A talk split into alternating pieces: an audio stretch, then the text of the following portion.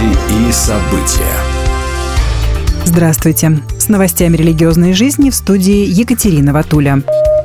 Католическая церковь разрешила священникам благословлять однополые пары. Соответствующий документ опубликован доктринальным отделом Ватикана. Как сказано в декларации, данное благословение основывается на принципе, что любовь и милосердие от Бога могут получить все люди без исключения, если они этого просят. При этом благословение не может происходить одновременно с заключением гражданского союза или если в этот момент имеется одежда или какие-либо другие видимые знаки свадьбы. Его нельзя давать в ходе литургии или каких-либо других формальных церковных ритуалов. В документе подчеркивается, что благословение однополых пар не будет являться легитимизацией таких отношений с точки зрения католической церкви. Комментируя это событие РИА Новости, генеральный викарий католической архиепархии Божией Матери в Москве священник Кирилл Горбунов подчеркнул, что здесь речь идет о благословении людей, которые уже живут в таких союзах. При этом это делается не для того, чтобы узаконить их статус, а только если они осознанно просят о том, чтобы их жизнь была исцелена и возвышена присутствием благодати Божьей, сказал священник. Европейский Союз принял 12-й пакет санкций против России за продолжающиеся военные действия против Украины, сообщает Институт религии и политики. Санкции наложены, в частности, на ЧВК Русской Православной Церкви «Андреевский крест», телеканалы «Спас», «Царьград» и журналистку Анну Шафран. Европейская комиссия сообщает, что целью этого пакета является введение дополнительных запретов на импорт и экспорт из России и борьба с обходом санкций. Помимо экономических мер, в пакете говорится об ограничениях в отношении православных юридических и финансовых лиц. Среди компаний упомянуты одна ЧВК и два телеканала.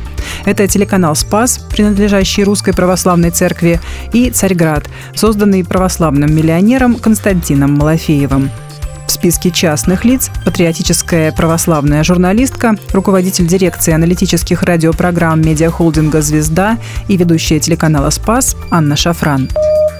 В Тамбове прошла межобластная мужская конференция Братства Международного союза церквей евангельских христиан-баптистов. На братское общение в Тамбов прибыли 250 представителей различных областей России – в качестве девиза и основной темы братского форума были избраны слова псалмопевца «Только в Боге успокаивайся, душа моя». В течение двух дней братья молитвенно обсуждали, как христианину в столь тревожные и непростые времена сохранить внутренний мир и покой, и как самому быть примером спокойствия для окружающих. Также подводились итоги года и озвучивались планы на следующий год – Николай Золотухин, ответственный служитель Курско-Рязанского объединения и многолетний организатор миссионерского служения, рассказал о разработке стратегии по созданию миссионерских точек не только в районах Крайнего Севера, но и в центральных регионах России. Благовестие личное и благовестие организованное – первоочередная задача церкви. Выполняя великое поручение Христа, она в нем находит вдохновение и неиссякаемый источник мира и покоя, отметил служитель. В воскресенье 24 декабря в Нижнем Новгороде пройдет большой рождественский концерт. Его организует Церковь христиан веры евангельской Библейский центр посольства Иисуса, старшим пастором которого является Павел Рындич. Как сказано в анонсе мероприятия, в преддверии Рождества всем хочется больше теплых моментов, атмосферных вечеров и приятных встреч. А потому церковь с радостью распахивает свои двери для ежегодного рождественского концерта.